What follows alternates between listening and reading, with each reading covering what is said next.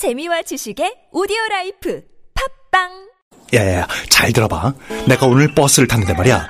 내 앞에 한 명. 학생입니다. 두 명? 학생입니다. 드디어 내가 딱 찍는데 글쎄. 거북입니까? 어이가 없네. 뻐근한 거북목, 구부정한 어깨, 뒤틀린 골반까지.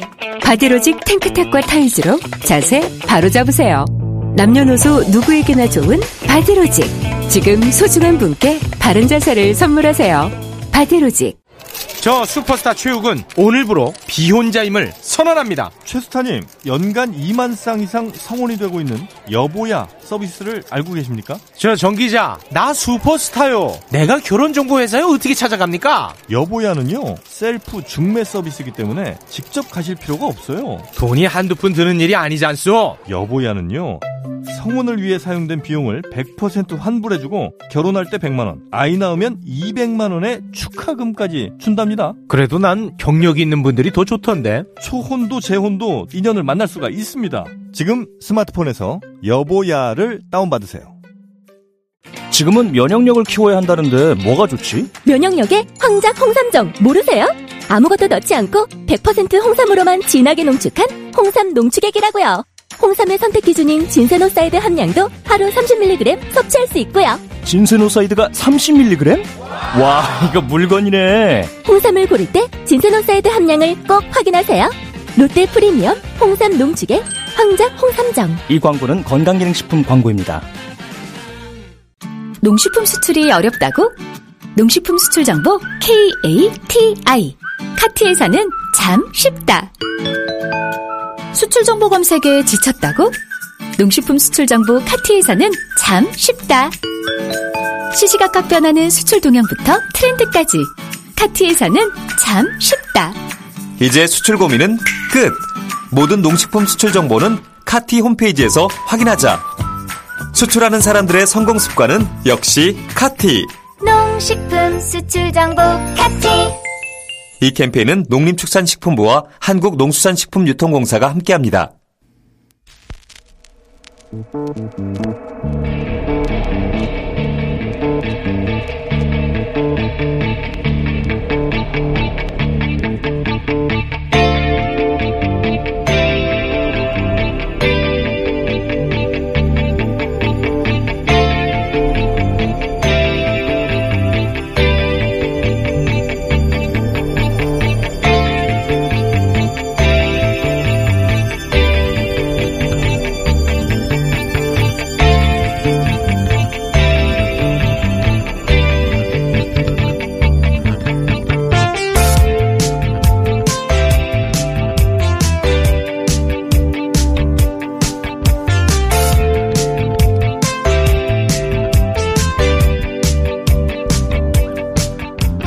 안녕하세요. 김호준입니다. 정부 여당이 4인 가구 기준으로 긴급재난지원금 100만 원을 전 국민에게 지급하는 방안을 마련했습니다. 대상이 하위 70% 4인 가구에서 전 국민으로 확대된 겁니다. 이렇게 전 국민으로 확대하면서 늘어난 재정 부담은 고소득자와 사회지도층이 자발적 기부를 통해 해결한다는 방안인데요. 그러니까 자발적으로 나는 받지 않겠다고 하는 이에게 이 자금 지원 대신 그 액수만큼 기부금으로 처리해서 연말 세액공제 혜택을 주는 방식입니다. 지난 총선에서 5인당 1인당 1인당 50만원 전 국민 지급 공약까지 걸었던 보수 야당이지만 선거도 끝난 마당에 이 공약을 고수할 리는 없고 과연 보수야당이 이 방안에 합의를 해줄까? 보수야당이 정부의 방안에 반대하는 장면이야 지난 4년 내내 익숙한 풍경이지만 이 긴급재난 지원금이 이렇게까지 복잡해진 것은 기재부 탓이 큽니다. 기재부는 아예 전 국민 50% 지급안을 처음에 고수했거든요. 그 돈을 주려면 국가의 재정 건전성이 나빠진다는 이유입니다. 그래서 그 재원 마련을 위한 적 적자 국채 발행은 안 된다는 거죠. 적자 재정은 안 된다. 나라가 빚내서는 안 된다. 국채 발행은 결국 세금 부담으로 돌아온다. 이런 이야기인데요. 근데 지금 당장 어렵다는 분들 이대로 방치하면 세금 부담을 걱정하기 이전에 그 세금을 낼 사람들 자체가 없어지는 거 아닙니까? 이건 전문 관료들의 신념이 아니라 나라 국가는 내가 쥐고 있다는 심보 아닌가요? 저는 그렇게 생각이 듭니다. 김원수 생각이었습니다.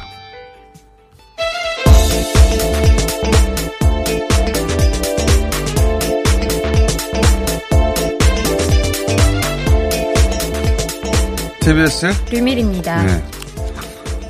굉장히 복잡하게 결국은 해법은 마련했는데 예. 어, 지금 경제 상황도 사실은 교과서에 없는 전례가 없는 얘기긴 합니다만 어, 기재부의 대처도 그리고 보수 야당의 대처도 전례가 없는 어, 희한한 방식입니다. 예. 우선 4인 가구 기준으로 100만 원 다 주자. 4인 가구 기준. 원래는 70% 하위 70%만 주자는 거였죠. 전 국민에게 4인 가구 기준으로 100만 원을 지급하자. 이 방안은 OECD 국가 평균으로 보자면 어, 마, 많은 액수도 아니에요. 사실은. 근데 이제 계속 기재부에서 반대를 하니까 일종의 중재안. 그러니까 어 정부, 부처와 여당이 계속 부딪히는 모양새다 보니까 이건 이제 중재를 한 거죠. 예. 어, 국무총리가 중재안을 냈다는 건데 다 주되 어, 고소득자들은 나는 4인 가구 기준으로 100만 원을 받지 않겠다. 실제 그런 분들도 있긴 꽤 있다고 해요. 어, 그런 분들에게는 그 액수만큼을 기부금으로 돈을 줬다가 기부금으로 다시 받는 게 아니라 아예 그 액수를 기부금으로 처리를 해서 연말에 세액공제 혜택을 준다. 그러면 어 100%에게 줄 경우 발생하는 재정 부담을 그런 식으로 해서 줄일 수 있다. 이게 중재 아니에요. 어, 묘안을 낸 거죠 나름대로. 네. 예. 묘안을 낸 건데 어, 기재부에는 기재부는 아예 이거 50% 재정 건전성 그 자체가 목적인 것처럼 계속 행동하고 있거든요. 잘 이해가 안 갑니다. 전례가 없는 상황인데, 어, 기재부의 주장은 과거 전례에 비춘 항상 이래 왔다 이거죠. 예. 재정 건정성이 최우선이라고 하는 항상 그래 왔다는 어, 근거를 제시하는 건데 일종의 이 태도는 이해가 안 갑니다. 예. 한 번도 어, 전 세계 어떤 국가도 겪어보지 못하는 세계적인 어, 위기인데 예. 교과서대로 하겠다는 거예요. 교과서에 없는 상황이 벌어진 거 아닙니까? 예. 왜 그러는지 저는 정확하게 이해, 이해를 못 하겠는데. 그리고 이제 야당 같은 경우에는 선거도 진 마당에 어, 비록 4인 가구 기준으로 100만 원이 아니라 1인당 50만 원. 그러니까 4인 가구 기준으로는 어, 200만 원을 주겠다는 공약을 내 걸었었죠. 불과 어, 불과 일주일 전까지는 그랬죠. 예. 어, 근데 이제 선거도 끝났고, 예. 그 공약을 걸었던, 어, 대표도 퇴임을 했고, 사임을 했고, 누구도 책임질 수 없는 상황이다 보니까, 그 당내 상황이 복잡하니까, 뭘 요구하냐면, 어, 추경 수정안을 내라는 겁니다. 네. 추경 수정안은 우리 헌정사에 없어요. 예. 이런 적이 없습니다. 원래는 정부와 여당이 그러니까 기재부와 어, 민주당이 합의하라. 합의가 안 될 줄 알았나 보죠. 예. 합의하라라는 어 그래서 합의해 오면 처리해 주겠다고 했는데 합의를 해오니까 예, 이번에는 수정안을 내라고 바꾼 겁니다. 예. 언제 수정안을 내가지고 언제 다시 통과시켜서 언제 이걸 직업합니까? 어떻게든 빨리 안 주게 만들겠다는 거죠. 예. 긴급이라는 의미가 점점 더 퇴색되고 있는 것 같습니다. 자, 어, 이야기는 저희가 오늘 어, 2부와 4부 내내 할 내용이라 여기까지만 하고 전 세계상을 짧게 짚어보면 코로나 관련해서 미국은 85만 명, 이제 100만 명 아마 다음 주 저희가 방송을 하게 되면 100만 다, 단위를 가지고 얘기할 것 같아요. 100만 명이 눈앞입니다. 네. 러시아 같은 경우는 이제 5천 명 이상 매, 매일 이제 확진자가 나오고 있어서 계속해서 늘어나고 있고요. 일본도 4, 500명 수준으로 늘어나고 있습니다. 현재 지금 12,000명이 넘어선 상태이고 싱가포르 같은 경우도 1,000명 이상 계속 나오고 있어서 이 정도 상황이 계속 유지되면 내일이면은 우리나라를 또 뛰어넘을 것으로 보입니다. 우리나라는 제가 한 2주 전쯤에 그런 말씀 드린 것 같은데 우리가 들어본 나라 이름을 들어본 나라들은 다 우리나라 숫자를 넘어갈 거라고 네. 그렇게 되어가고 있는 와중이고 싱가포르는 계속해서 1000명 단위로 늘어가고 있는데 어, 싱가포르가 놓친 핵심은 이주 노동자라고 말씀드렸잖아요. 어, 이주 노동자들은 사실은 굉장히 추적이 어, 요, 용이한 클러스터인데 왜냐하면 취업 허가증 그리고 집단 거주 한 곳에 모여 있고 당국이 마음만 먹었으면 얼마든지 전수조사를 사전에 할 수 있었어요. 이 클러스를 놓친 이유 중에 숨어 있는 이유 중에 하나가 뭐냐면 싱가포르 이주 노동자들이 이제 주변에 동남아 국가들 그리고 인도, 중국 포함해서 어 싱가포르 기준으로 보자면 여기 여기 GDP 가 굉장히 높죠. 예. 1인당 공소도 굉장히 높은데 어 기준으로 보자면 굉장히 저임금 그러니까 경제 격차가 굉장히 큰 나라들의 어 이주 노동자들이에요. 그리고 단위가 몇십만 명 됩니다. 싱가포르 인구 500만 명밖에 안 되기 때문에 예, 거의 뭐 한 10분의 1에 좀 못 미치는 사람들이 이주 노동자들이 굉장히 많죠. 대부분의 허드렛 일은 이 사람들이 한다고 봐야 되는데 어, 이 이주 노동자에 대한 무의식적인 차별이 아주 만연해 있어요. 경제 격차 크기 때문에. 그래서 이들을 대상으로 해서 예방적 차원에서 몇십만 원을 상대로 어, 전수조사를 한다. 그런 공격적인 자원 배분, 세금을 쓰는 거를, 어, 아까워한 겁니다. 예. 그 대가를 치르고 있는 것이다. 그렇게 해설할 수 있습니다. 예. 실제, 실제 그렇거든요. 네. 우리나라. 아직도 전수조사는 안 하려고 하고 있어요. 그 사람들한테 무슨 아까운 세금을 쓰면서 그런 전수조사까지 할 필요가 있어? 하는 대가를 그 사회가 치르고 있는 것이다. 예. 바이러스는 그런 거 안 따지거든요. 자, 전 세계적인 상황 그렇고 우리나라는 어떻습니까? 네, 추가 11명이 확진이 되는데 이 중에 이제 해외 유입 사례는 6명이고 나머지는 지역 5명입니다. 그러니까요. 어, 국내 발생이 한 자리 숫자가 된 지가 한 일주일 네, 넘어간 것 계속 같습니다. 유지되고 있습니다. 네.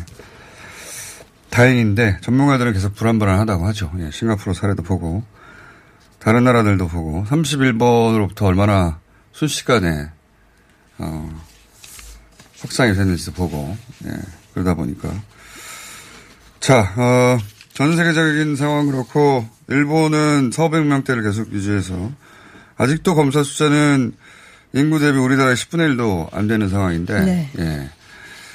어, 검사 수가 부족해서 실제로는 400명 밖에 안 되지 검사 수만 다른 나라처럼 충분하다면 예를 들어서 터키나 러시아 혹은 미국 뉴욕처럼 어, 500명이 아니라 5,000명씩 늘어도 이상하지 않은 상황이라고 보는데 아직도 일본에서는 그 긴장감이 충분하지 않은지 어, 여전히 그 사회적 거리두기 혹은 외출 자제 뭐 혹은 뭐 업소 이용을 좀 네. 자제하자 이게 안 지켜지나 봐요. 예. 그래서 일본 언론도 왜 질서의 얼, 질서의 언론 어, 일본이 왜 그걸 못 하고 있냐 뭐 그런 보도가 계속 나온다고 하죠. 그건 리더가 잘못해서 그래요. 예. 사회적 시그널이 잘못돼서 그런 겁니다. 일본 시민들의 문제가 아니라.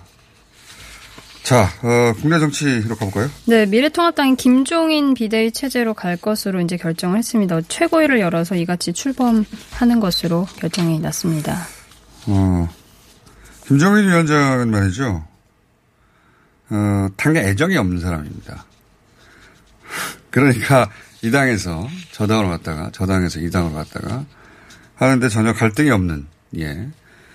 어, 그 장점이 되기도 합니다 한편으로는 왜냐하면 그 당에 대한 어, 개인적인 애정이 없다 보니까 어, 객관적인 거리를 유지해서 객관적인 처방을 할 수 있다 이렇게 어, 당, 장점을 꼽을 수 있다면 단점은 어, 그래서 본인만 맞다고 한다는 거예요.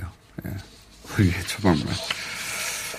그리고 최고위 결정은 최고위 그 통합당의 최고위원회가 어, 한 분 빼고는 전원 낙선했거든요. 당 대표부터 원내대표 최고위 모두가 다 낙선했는데 어, 이 결정은 아마도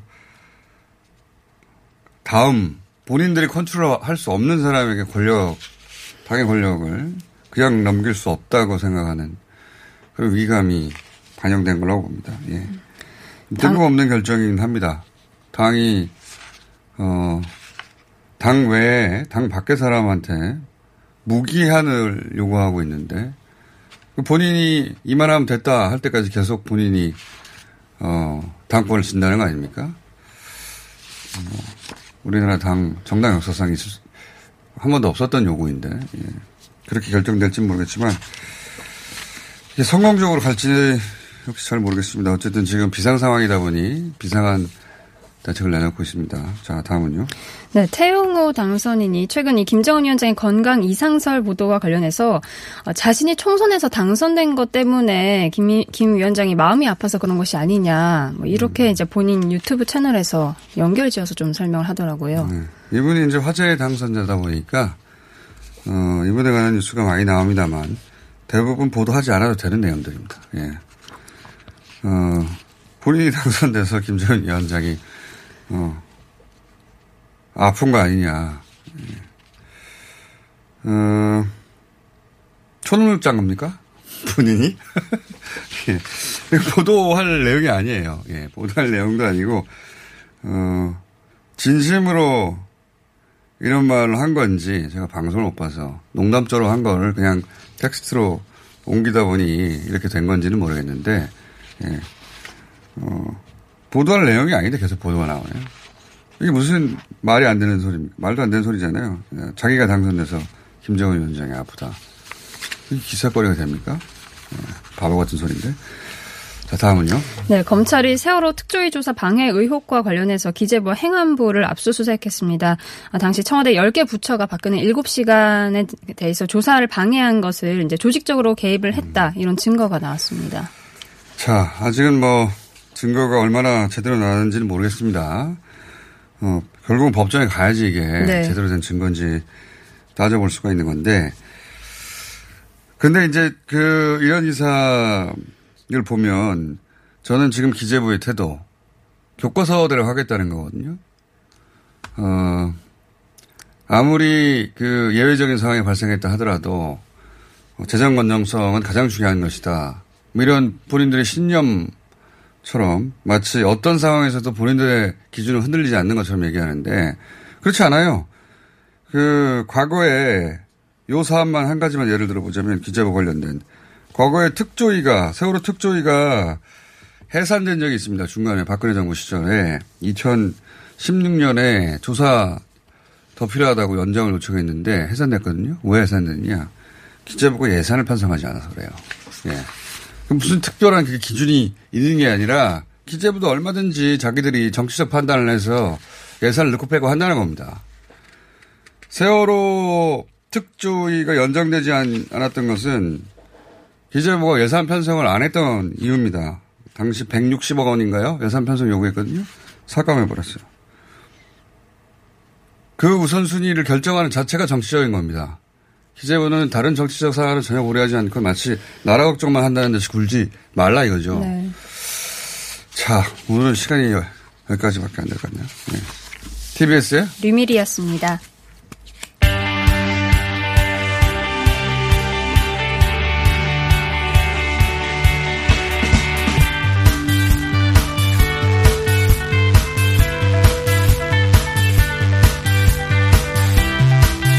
자, 리얼매체 김주영입니다. 예, 선거 기간 동안 저희가 한 주 건너뛰었더니 굉장히 오랜만에 뵙는 거예요. 네. 한 주 건너뛴 게 아니고 사실상 두 주 건너뛴 거나 마찬가지죠. 네네네. 예. 맞습니다. 그, 뭡니까. 저기, 사전투표 들어가기 전에 한 번 쉬었고. 네. 어, 선거에서 또 한 번 쉬었더니. 두 주가 훌쩍 지나가가지고. 예. 잘생긴 얼굴을 안 봤더니 속이 시원했습니다.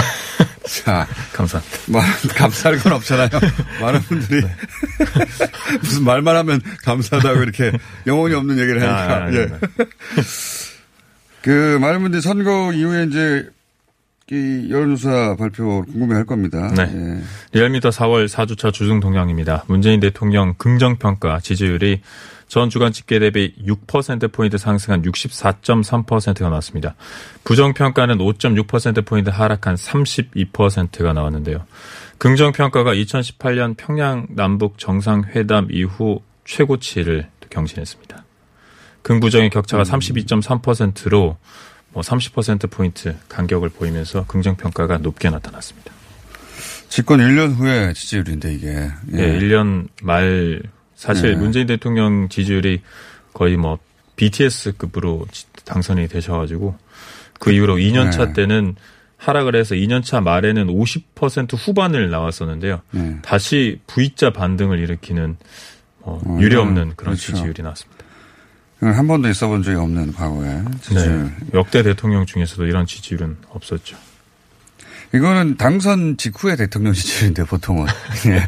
보통은 당선 직후 한 달쯤 지난 다음에 지지율인데 엄청 많이 올랐네요. 65%. 네. 저희가 한 어, 올해 초에 40대 후반에서 왔다 갔다 한다 네. 내내 그렇게 얘기했는데 예.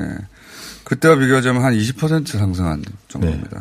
남북 평양 남북 정상회담 이후에 한 58.7%가 나왔었는데요. 그거보다 그 더 올라- 더 올랐으니까요. 네. 예. 굉장히 올랐다. 예. 예, 뭐 지역 연령 할 것 없이 모든 연령에서 그리고 중도층에서도 7.5% 포인트나 큰 폭으로 상승해서 63%의 긍정 평가를 보였습니다. 이게 물론 총선 효과도 당연히 있는데 네. 어, 총선 직전에 깜깜이 기간에 네. 또 저 제가 나중에 확인해 봤더니 깜깜이 기간에 이미 60%에 예. 도달했더라고요. 맞습니다. 58% 50% 후반이었고 그리고 뭐 그때는 좀 이따 통합당 할 때 얘기를 하겠지만 그때는 막말 파문에 의해서 네, 그런 영향도 있겠지만 이제 뭐랄까요 그 선거 그 정치 특별 관심 없던 분들도 네.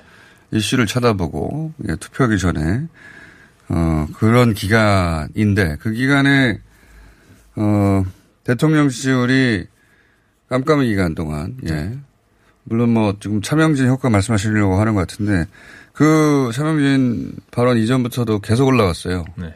그 선거 기간 내내 계속 올라와가지고 주말에는 사전 투표하는 네. 그쯤의 주말에는 60%가 이미 그때 발표할 수는 없었지만 도달해 있는 상황이었습니다. 예. 그러니까 그때부터는 한 4, 5% 정도 올라간 거죠. 그리고 뭐 shy 보수 shy 보수 하는데 저희가 보수 관련해서도 오픈형, 위장형, 은둔형으로 저희가 분리를 해봤는데 예. 은둔형 관련해서는 한 3에서 5%뭐 지역마다 다르겠지만 예. 그 퍼센트 포인트라서 이번 압승에서는 별 그냥 shy 보수가 네. 실제로는 기대하는 만큼 없- 보수 야당이 기대하는 만큼은 없었다는 거고. 그러니까 shy 보수가 존재한들 나와서 투표하지 않으면 shy 보수가 아니잖아요. 네. 근데 그렇게 투표 참여해서 숨어있던 표심으로 드러난 shy 보수는 거의 없었다는 그리고 저희가 세부적으로 그렇죠. 조- 그 분석을 해보니까 실질적으로 투표하지 않는 지지층이 민주당 지지층들이 더 많았더라고요. 그래요? 네, 그런 그렇군요. 결과가 나왔습니다. 실제로는 네, 어. 분석해 본 결과. 실제로는 shy 진보가 있었던 셈이네요. 만약에 지지는 하는데 투표장에 나오지 않는 사람들을 shy라고 한다면. 근데 여기서 shy는 실제로는 표심에 잡, 그, 여론조사에 잡히지 않았지만 투표장에 나온 사람을 shy라고 하는 건데, 어, 그런 사람은 shy 보수도 별로 없었고, 예. 오히려 따져보자면, 어, 여론조사에 잡혔는데 투표장에 안 나온 민주당 지지층도 많더라고요. 예. 그걸 이제 보수, shy 보수라는 개념에서 세부적으로 하면 이제 은둔형 보수. shy 은둔형 보수. 네. 그게 뭐 3에서 5%포인트 차인데 지역마다는 다른 걸로. 그분들은 투표장에 안 나오면은 그냥 그렇게 counting 할 필요가 없는 거예요. 예. 선거에서는. 네. 전체 여론을 파악할 때는 의미가 있지만 선거에서 투표장에 안 나오면 존재하지 않는 거 아닙니까? 네. 자, 하여튼 뭐 분석해보니 그렇다는 얘기인데 그 분석은 저희가, 어, 리얼미터 대표하고 네. 얘기를 해보겠고. 대통령 지지율이 이렇게 급등한 것은, 어, 이미, 예, 그렇죠. 선거 효과도 당연히 있죠. 선거를 승리한 쪽은, 어, 항상 지지율이 오릅니다. 예. 그, 그것도 있는데, 어, 이 60%에 진입한 것은, 예, 이 선거 결과가 나가기 이전에 이미 진입해 있었다. 깜깜한 기간 동안. 민주당의 지지율도 상당히 올랐을 텐데. 네, 민주당 지지율 전 주간 집계 대비 5.3%포인트 상승한 52.1%가 나왔습니다. TK 지역을 제외하고 50대, 60대, 30대 모두 상승을 했습니다. 3주 연속 상승세를 이어가면서 마찬가지로 대통령 임기 2년차 때 정당 지지율과 비슷한 수치로 나왔습니다. 그래요. 대선을 이겼을 때 나오는 지지율인데. 예. 자, 어, 네. 워낙 크게 이어서 뭐 이런 그런 효과가 있을 거라고 보고. 네, 통합당 0.5%포인트 하락한 27.9%가 나왔습니다. 4주 연속 30% 아래로 나온 건데요. 보수층에서 결집력은 상승했는데 뭐 20대를 제외하고는 다 하락했습니다. 특히 대전 세종에서 많이 하락을 했고요. 그렇습니다. 통합당이 생각보다는 안 빠지고 그 지지층이 뭉쳐서 여전히 어 왜냐하면은 과거 과거 하고는 다르게 딸로 어, 다른 데로 갈 딱히 눈에 띄는 대안이 없어요. 예, 안철수 대표의 국민의당도 어, 겨우 사석을 이제 그쳤기 때문에 하나의 대안으로 받아들여지지 않으니까 어, 안 움직이고 그 자리에 계십니다. 예. 그러니까 통합당의 지지세도 선거 전 선거 후 따져보자면 빠지지 않았다. 예, 통합당 관련해서는 이제 막말과 이제 지지율 상관관계를 제가 한번 파악해봤는데요. 네. 막말 논란이 있었던 뭐 황교안 대표 4월 1일, 그 다음에 3040 비판했던 김대호 후보 4월 6일에서 7일 세월호 텐트 비하, 그 다음에 5.18 망언, 그 이건 이거 2019년인데 이럴 때마다 그 최저치 뭐 그런 기록들을 했기 때문에 이 막말 파문이 통합당에서는 굉장히 악재로 작용하지 않았나 싶습니다. 알겠습니다. 국민의당. 국민의당 1.6%포인트 하락한 2.8%, 민생당 1.2%포인트 하락한 1.3%, 정의당 1.1%포인트 하락한 4.9%, 열린민주당이 4월 20일부터 들어갔습니다. 3.3%로 시작했고요. 기타 정당 0에서 1%의 뭐 지지율을 받거나 의석을 이번에 못 받은 정당을 기타 정당에 넣었고 2.2%입니다. 무당층은 6주 연속 한 자릿수 기록하고 있습니다. 5.4%입니다. 이번 주승조사는 TBS 의뢰로 리얼미터가 4월 20일부터 22일까지 4월 동안 전국 18세 이상 유권자 32,749명에게 접촉을 시도해서 1,509명의 응답을 완료했고 유무선 전화 면접 자동답 혼용 방식을 실시했고 표본 오차는 95% 신뢰 수준의 플러스 마이너스 2.5%포인트, 응답률은 4.6%입니다. 자세한 사항은 리얼미터.net 또는 중앙선거여론조사심의위원회 홈페이지에서 확인하실 수 있습니다. 눈이 가는 대목은 무당층이 5.4% 이거는 문재인 정부 출범 이 무당층이 가장 적은 거 아닙니까? 예, 가장 적은 수치입니다. 음, 무당층 무당 늘어나는 무당층 그러니까 줄어든 무당층 네. 그러니까 지지 정당이 생겼다는 거죠 말하자면 네.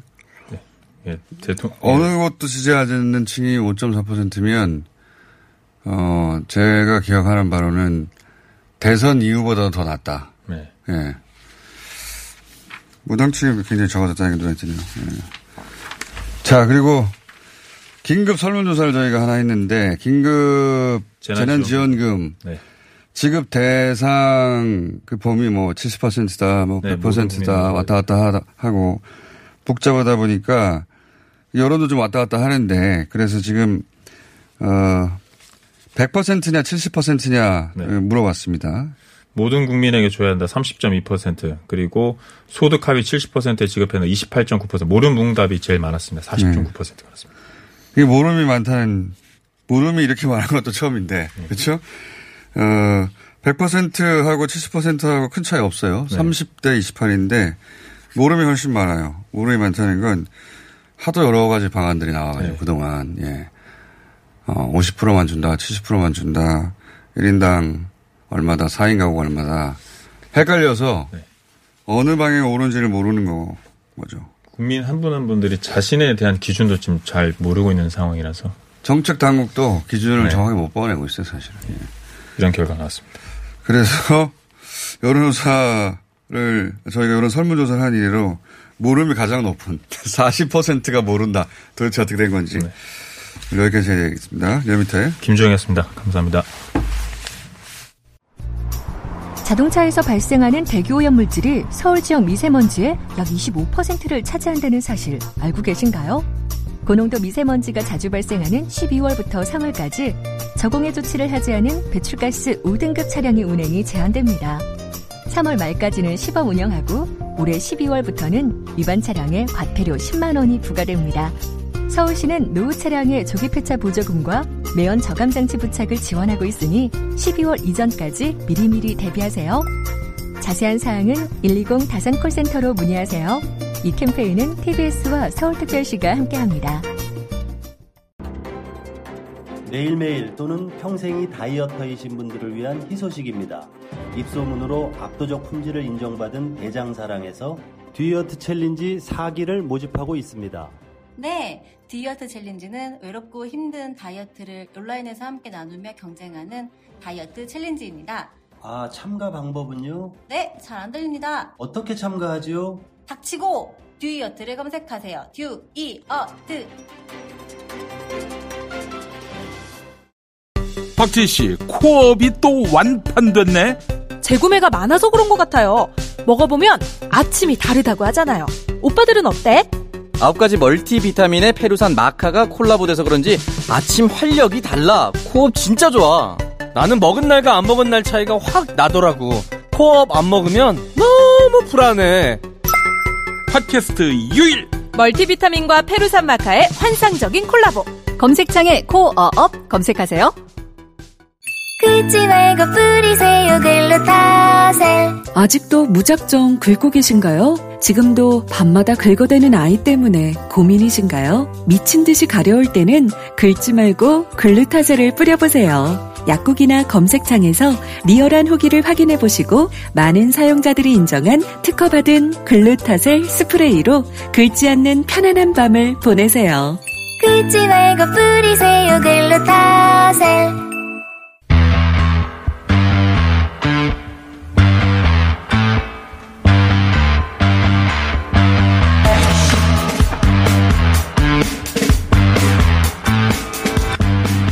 기재부가 두 번째 추경안을 마련하는 과정에서 공무원들의 연가 보상비를 삭감했는데 그 대상이 코로나 관련해서 사실은 연가를 쓸 틈이 없었던 질병관리본부와 국립지방병원이었다.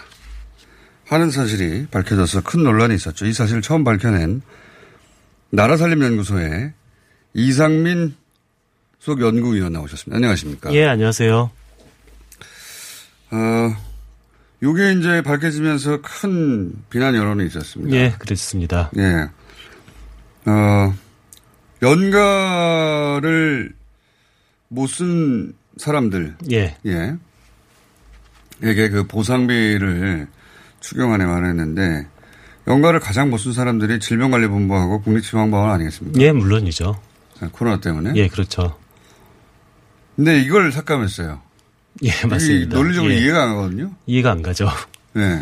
그러니까 이게 저 제가 요걸 보도 자료를 내서 뭐 언론에 보도가 뜨니까 뭐 네. 댓글이 많이 달리잖아요.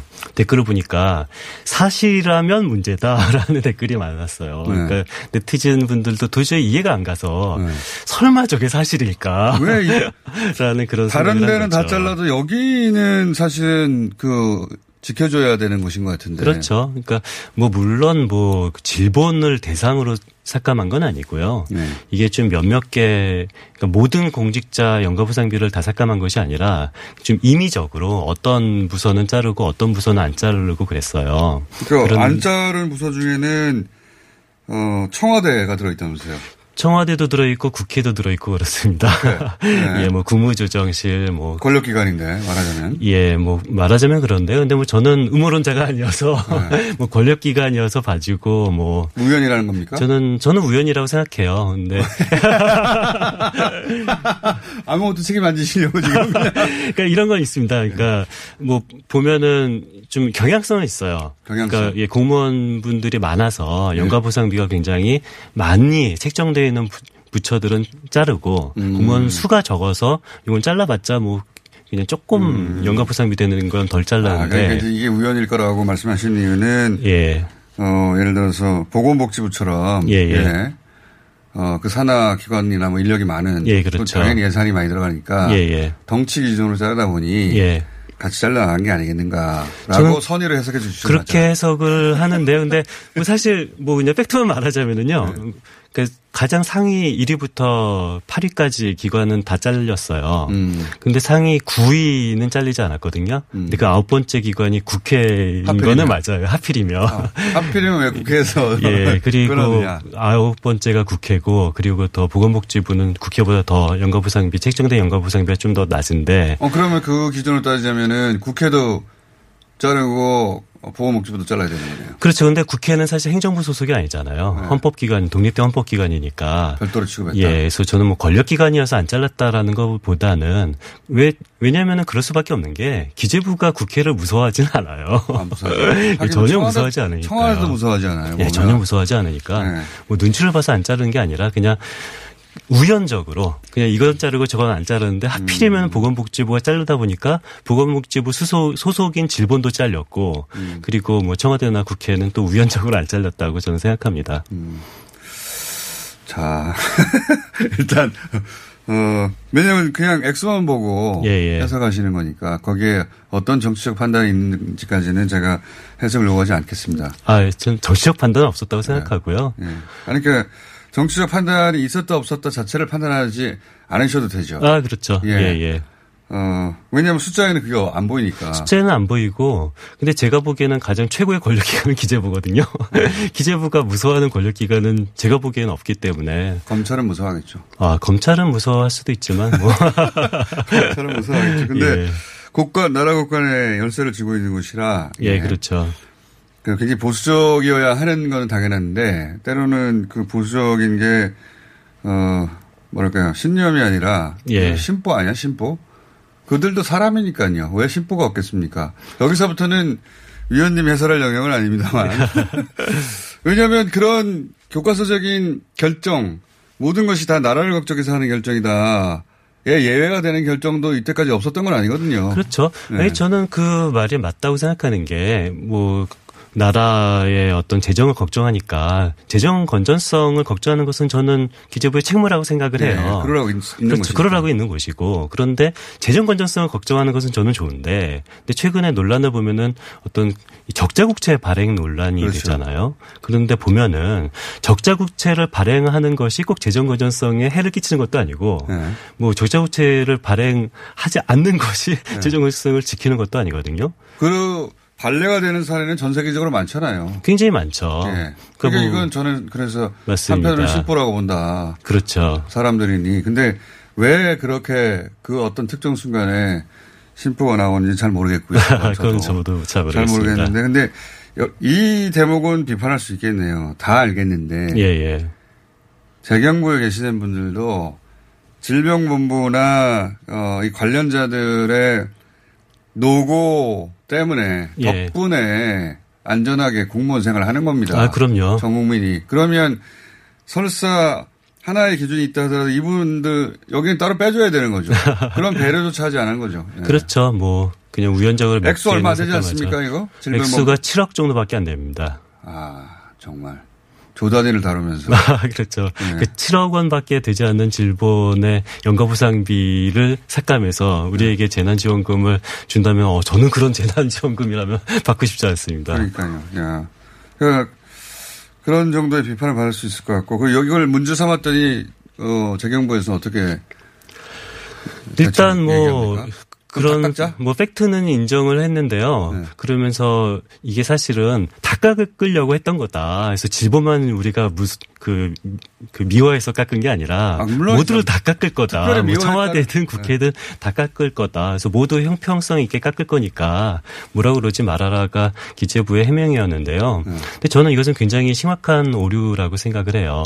그러니까 형식적으로 우리 모두를 다 깎으면은 그러면 우리 모두가 형평성 공평하지 않을까라고 잘못 생각할 수가 있죠. 그거야말로 말이 안 되는 거예요. 이건 말이 안 되는 거예요. 이게 왜 말이 안 되는 왜냐면 연가를. 예, 맞습니다. 질병관리본부는 연가를 못 갔잖아요. 그렇죠. 예. 오히려 그러니까- 거꾸로 다른 정보부처는 다 연가를 가지 않습니까? 맞습니다. 이게 실제로 사회적 거리두기 때문에 공직자분들도 연가를 준 강제적으로 많이 보내거든요. 그렇죠. 그렇기 때문에 연가를 다 쓴 사람은 어차피 연가 보상비를 받을 수가 없어요. 네.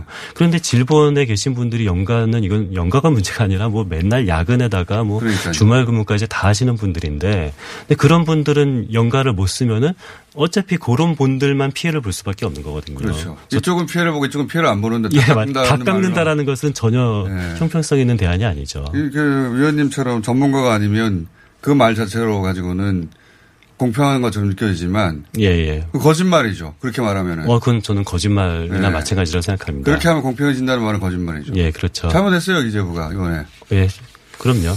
자, 그래서 지금 주장하시는 바는, 아이고, 시간이 벌써 다 됐네? 주장하시는 바는, 전문가로 주장하시는 바는 전부 다 주고, 예. 어, 그러니까 전원에게 특정 액수를 다 주고, 예. 지금 뭐 정부 안은 4인 기준 기준으로, 가구 기준으로 100만 원인데, 그리고 나서 선별로 환수하자. 그러니까 그렇죠. 지금은 선별로 주자는 방식을 자꾸 예, 맞습니다. 기재부에서 얘기하는데 어 정부에서는 다 주자는 방안이고 예, 예. 그러면 이제 소위 어그 재원을 어떻게 말할 거냐 혹은 뭐돈돈 문제가 생기지 않냐 예, 예. 그거에 대해서 그러면 회수할 사람들을 선별적으로 어 차단하자 이런 방안을 처음 아이디어를 내신 예. 업계에서는 맞습니다. 업계에서는 예. 그 선, 그러니까 전원 지급 선별 회수 잠깐 설명해 주십시오. 컨셉을. 예, 뭐 저는 제 잘난 척을 잘 안 하는 사람이긴 합니다만 이 자리는 보통 잘난 척을 하는 자리인 것 같아서 맞습니다. 예. 아, 그럼 나오실 필요가 예, 없어요. 보편 지급 선별 환수다라는 그런 프레임을 제가 업계에서 처음 만들었는데요. 그러니까 이게 아까 그 여론조사 보니까 보편 지급이 좋냐, 선별 네. 지급이 좋냐가 모른다가 제일 많았더라고요. 이게 너무 복잡해가지고 맞습니다. 너무 많은 주장들이 나오다 보니까 근데 저한테도 몰라요. 뭐 여- 여기저기 인터뷰 요청이 많이 오는데 저한테 의견 을 물어보면은 저도 모른다라고 대답을 하거든요. 네. 저도 70%를 주는 것이 좋은지 다 주는 것이 좋은지 모르겠어요. 장단점이 아무도 안. 해봤으니까. 그러니까요. 예, 예. 그런데 왜냐하면 둘 다 장단점이 많기 때문인데 네. 그렇다면 이, 이 장단점을 있는 걸 하지 말고 조금 더 장점만을 취합한 방법이 없을까? 새로운 음. 방법이 없을까? 그러니까 다 주는 것의 장점과 그렇죠. 그다음에 선별해서 맞습니다. 처리했을 때 장점을 합쳐서 예. 급하니까 먼저 다 주되 먼저 다 주고 그리고 급하지 않았던 사람들이나 그렇죠. 여유가 있는 분들이 있으니까 예, 예. 그분들은 내년에 뭐 세금의 어, 세금 방식이라든가 맞습니다. 여러 가지 방식을 환수할 수 있지 않느냐. 예, 예. 왜 이렇게 지금 싸우고 있느냐 이거죠. 그렇죠. 예. 그러니까 이게 선별하는 방식이 이게 사실 올해 소득 기준으로 선별해야 되거든요. 코로나 19 때문에 소득이 좋아진 그렇죠. 사람, 나빠진 사람이 있는데 올해 소득 기준으로 선별할 수 있는 유일한 방식이 일단 보편적으로 다 주고 그렇죠. 올해 소득을 보고 내년에, 내년에. 네. 세금으로 환수하자라는 것이 유일한 방식이라는 겁니다. 그렇죠. 지금 기준으로 삼을 것들이 자료가 보- 대부분 내년 아니 작년, 혹은 재작년, 재작년 거니까. 재작년 기준입니다. 코로나 안 왔을 때 기준을 가지고 형편이 예. 괜찮냐 안, 안 괜찮냐를 따질 수가 없잖아요. 그렇죠. 예. 이게 코로나라는 것은 전대미문의 사건인데요. 네. 폭탄이 떨어지면 이게 부자 집에 떨어질지 가난한 집에 떨어질지 맞아요. 아무도 모르잖아요. 재작년에 부자라고 해서 이번에 코로나 폭탄을 피해갈 수 있다라는 보장은 아무도 없는 거죠. 그러니까요. 지금 그 기준을 선별하겠다는 기준 자체가 재작년, 그러니까 작년 기준 수치인데 그 수치는 재작년 애 매출이나 예, 예. 그걸 기준으로 한 거거든요. 그러니까 이게 근로소득자 같은 경우는 올해 소득 기준이 되기도 해요. 네. 그런데 근로소득자는 사실 문제가 아니잖아요. 월급이 따박따박 나오면. 근데 뭐 자영업자나 프리랜서가 문제인데 그분들. 네. 그분들 같은 경우는 재작년 소득 기준인 것이 바로 지금 현재 건강보험공단 자료입니다. 그러니까요. 거기서 70% 기준으로 나눠봐야 그 기준 자체가 재작년 기준인데 지금 형편하고 그렇죠. 전혀 상관 없다 이거죠. 그걸 그렇게 뭘 되는 선별하자는. 거냐. 예, 맞습니다. 뭐 여기까지 듣고요. 예. 아무래도 어, 앞으로 자주 좀 나오실 것 같은데 이 사안이 끝나기 전까지는 예. 이렇게 말해놓고 저희가 다시는 마- 모시지 않는 분 같습니다. 오늘 여기까지 하겠습니다. 나라살림연구소의 이상민 수석연구위원이었습니다. 감사합니다. 예, 감사합니다.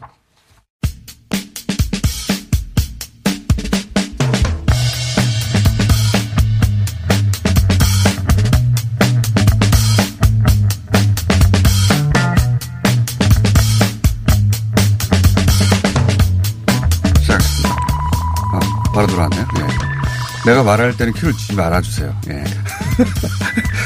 자, 호사카 교수님 나오셨습니다. 안녕하십니까. 예, 안녕하십니까. 예. 호사카 교수님 나오신 이유는 당연히 일본 상황 짚어보려고 하는 네네네. 건데. 먼저 그 제가 책을 그 어, 하나 냈고요.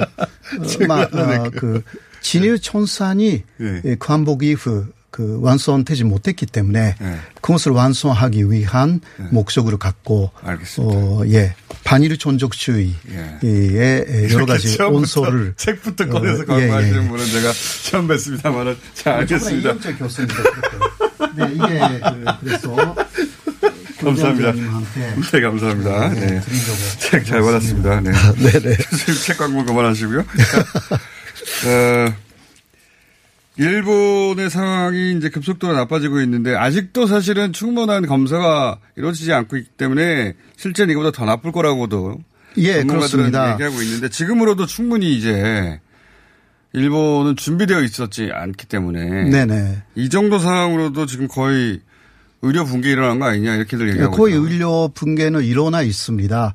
아, 그 요새는 그 사이타마 현에서요. 어, 변사이 부족해가지고 사이타마요? 어, 예, 폐렴 증상까지 있는 사람을 자택 그 대기시켰어요. 근데 어. 그 사람 6일 만에 죽었습니다. 집에서. 어, 어. 그런 것도 있고 사이타마 현에서는 그 600명 정도 일단 그 수용할 수 있는 네. 상황인데 지금 300명 이상이 밖에서 그러니까 어, 그 폐렴 증상까지 있는 사람이 대기하고 있는 곳입니다. 중증인데도 불구하고 예, 예. 그러니까 실제로 일어났다라고 할 수가 있죠. 음, 음. 의료 붕괴는 일어났고요. 그리고 또 하나 큰 문제는 어 지금 가정에서 지내라라는 게 아베 신조의 하나의 메시지입니다. 네. 그렇죠. 있어라. 예, 밖에 나가지 말아라. 네. 그런데 에, 요새 그 가정 내에 감염이 상당히 확산되고 있습니다. 가족 내. 예, 그러니까 가정에 있기 때문에 오히려 그 가족들에게 감염시키는 어. 것입니다. 아니, 그러니까 재빨리 방범위하게 검진해서 모두로부터 분리시켜야 되는데. 네네.